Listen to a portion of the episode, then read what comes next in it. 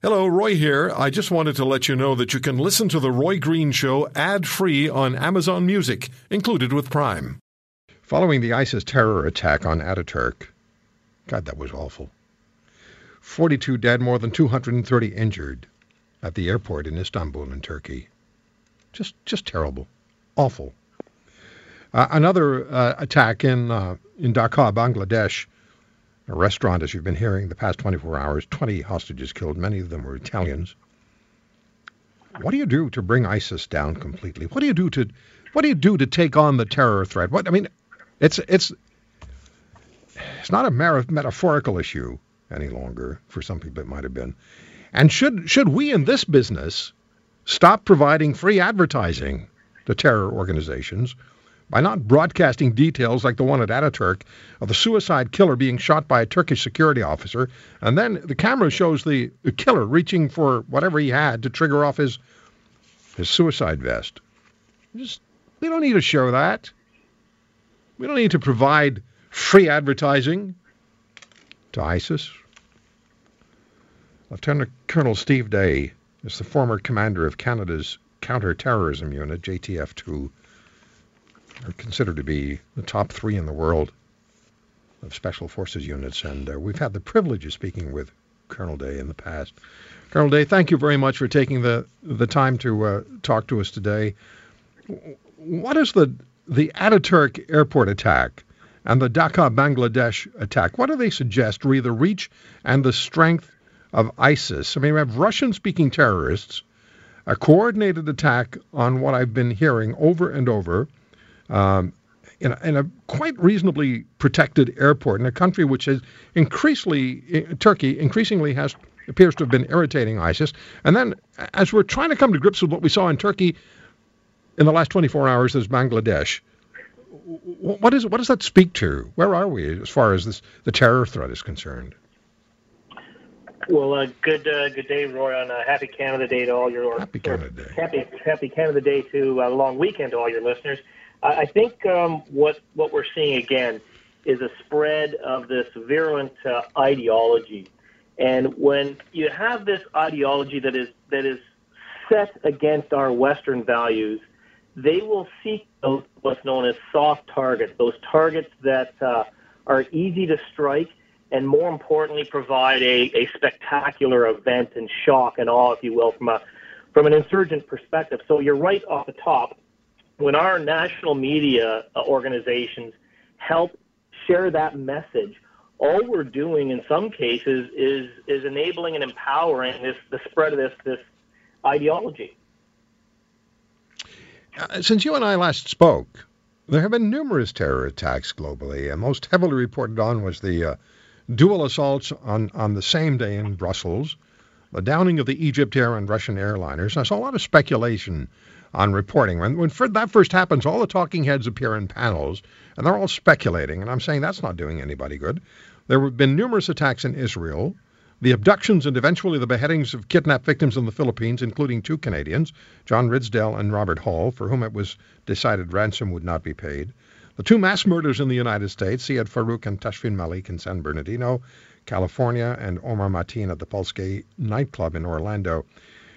Colonel Day, there are various groups and terror organizations internationally which are active and taking credit for their actions, some publicly pledging their allegiance to ISIS. And then there are the individuals like Mateen and Orlando and the San Bernardino killers who also pledge their allegiance to ISIS. How do you assess, let me come back, I guess, to my first question in a way, how do you assess the, the, this mix of terror organizations as well as individuals involved in deadly attacks? What are we dealing with? Well, we're, we're dealing with these violent, utterly uh, utterly violent non-state actors is what the term actually is. A non-state actor is is someone or something that doesn't ha- is not afforded the, the, the definition of the state. So they they've got access now here in the 21st century to um, to explosives, to firepower, and when you start looking at a chemical, biological, radiological, or nuclear kind of threat, these violent non-state actors have now the the ability to bring harm and death to civilian populations, and they can control violence. And this used to be the remit of, of nations. And now we're going to kind of going back to the future, if you will. This this fourth generation of warfare, as it's often called now in these days, is we've got these super empowered, violent non-state actors who individually can create carnage on extremely large levels. Not, not a good, not a good situation for national security forces to try and deal with individuals that are empowered with these methods of destruction. So what what has to be done? I want to talk to you about the media side of things. Come back to that in a second. But what has to be done as far as national governments or international governments or international efforts are concerned to beat them to the punch? You know, you talk about weapons of mass destruction, and nuclear capability. That has a lot of people concerned. Um, what has to be done? Is there an effective way? I've asked you this before, that was before these attacks took place. Is there an effective way to neutralize as much as possible the threat or set them back on their heels? Well, I, I think the first thing we need to do is ensure our national leadership keeps it all in context and that we don't overreact. And so, not to downplay the individual tragedies of these events, but if we were to have an Ataturk type or a Paris type attack once a week in Canada, it would barely break the top 10 reasons that people pass and, and die in Canada on a yearly basis. So it's absolutely important to keep these uh, these strikes in context and not overreact. First of all, that does not mean that we should not be doing things to, like you said, mitigate, neutralize the adversaries. And quite frankly, the best thing we can ever do is to educate people and allow them to live in a free market economy like we have in, in Canada. And in a lot of places in the world, they simply don't have those freedoms. What do you do with the guns that we have? What do you do with, with the troops that we have? What do you do with the highly trained, specialized forces like JTF?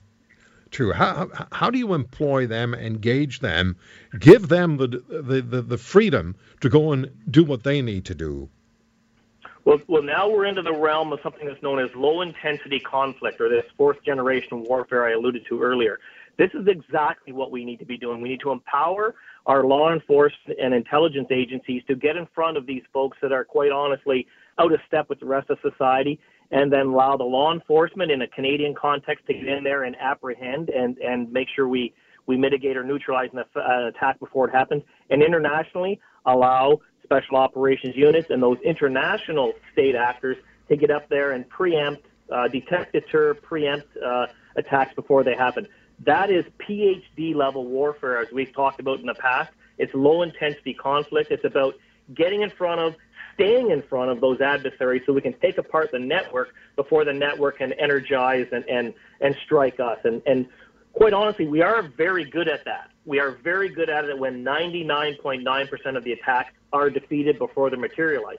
Unfortunately, like we see in Bangladesh or in Turkey, you cannot play defense 100% of the time and win. You got to get on the offense. And right now, from a Western perspective, in my opinion, we are not on the offense enough.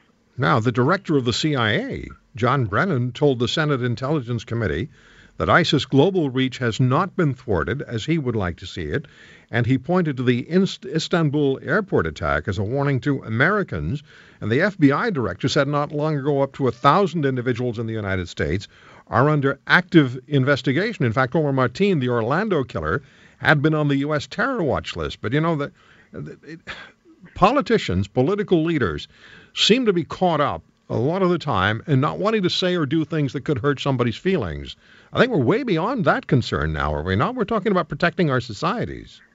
We are, and it's, and it's interesting now because now we're in a real dilemma. And we'll use the Orlando attack as a great example of the dilemma that law enforcement faces. Uh, in his in his instance, yes, he was on a terror watch list, but he hadn't actually broken the law. Now we're being a purist. Don't get me wrong. Is a purist point of view. So where is that line between preemptive arrest or detainment for people thinking about doing anything which may be heinous and actually doing them, which is clearly a crime? We start getting into a gray zone that is very, very difficult to to um, to manage. And I don't have a solution for it. I don't pretend to have a solution for it. It's hard. It is very, very hard. I, I sometimes feel, Colonel Day, we're being manipulated by the terror organizations.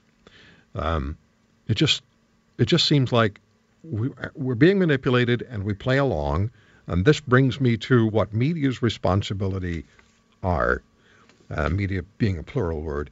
Where do we cross the line between necessary reporting come back to, I guess, what we started with, and assisting terror groups by our reporting and then creating a horror and lights show. Well, uh, again, it's, it's uh, I think where we where we cross that line is when we get into the news entertainment business, and like you had said off the top, we we need to know the facts. We need to know what happens because that's how you have an informed population. And quite frankly, informed populations and democracies make sure it's good, provide good governance. So we need to we need to put the facts out there. But as you had mentioned off the top, showing people being shot or blown up or reaching for devices is truly enabling the spread of that ideology and, and enabling the spread of unnecessary fear among the population who may not understand exactly what it is that they're looking at. So uh, that, that's my uh, my my perspective on it. Well, sometimes I, I feel like, and I don't want to come down too hard on people in my industry, but sometimes I feel like the people who are leading the discussion don't know what they're talking about. I would uh, agree. In some cases, it is the uh, ill-informed leading the uninformed to uh, make some incorrect assumptions and, and absolutely creating a bigger issue than what, what truly exists, which is why I always come back to context. I think from a national security perspective, our biggest threats today are are the, the resurgence of this kind of uh, Cold War with Russia, as we're saying. It's not necessarily terrorism. Terrorism is not an existential threat, but these nation state on nation state ones can certainly be a problem. But I, I realize I'm, I'm digressing here from your point on the, the media, but it would be nice to have some informed dialogue of what we're saying and, and less of the spectacular um, news entertainment angles that we quite often see. Yeah. Um, where does JTF2, where does the National Counterterrorism Force fit into the overall picture in protecting Canada and interceding with terrorist plans and terrorist acts? Because you pointed out to us in our first conversation, uh, JTF2 has responsibilities both domestic and internationally, which sets them apart from many of their international counterparts. Uh, absolutely, Roy. JTF2, Joint Task Force 2, as part of Canadian Special Operations Command, is somewhat unique within most of the tier one, the, the best organizations around the globe being we have both, or the, the unit has the national, i.e., domestic mandate and an international mandate. So, unlike our U.S. counterparts, who for the most part don't operate on domestic U.S. soil, uh, because they have uh, FBI hostage rescue team to deal with domestic issues, Joint Task Force 2 is built to support local or federal law enforcement and intelligence agencies. So when there is an event that is beyond the uh, police force of jurisdiction's ability to resolve, that is when Joint Task Force 2 would be brought in. So it would support, in a domestic case, public safety. In an international situation, under the new lexicon, Global Affairs Canada, it would support Global Affairs Canada in the resolution of an incident. Colonel Day, one of the questions that is asked time and again is why don't we just go and crush them? And I was watching uh, Fox News uh, about a week or so ago, and they had a retired four star American general on who was talking about the unwillingness to do exactly that, to go in and crush them. By that, and by them, he meant ISIS. Um, he says we're not taking the fight to them with determination. And I guess he's talking about the conventional warfare approach with tanks and bombers and everything that we know about warfare. Is he on the mark or is he sh- shooting sideways? Well, I, I, am not exactly sure, but I have a pretty good idea who it is you're speaking of. And, and you're right. You've got conventional warfare and you've got unconventional warfare. And when we're starting to deal with violent non state actors, we're in the remit of low intensity conflict. And that's where your special operations forces are optimized to operate within.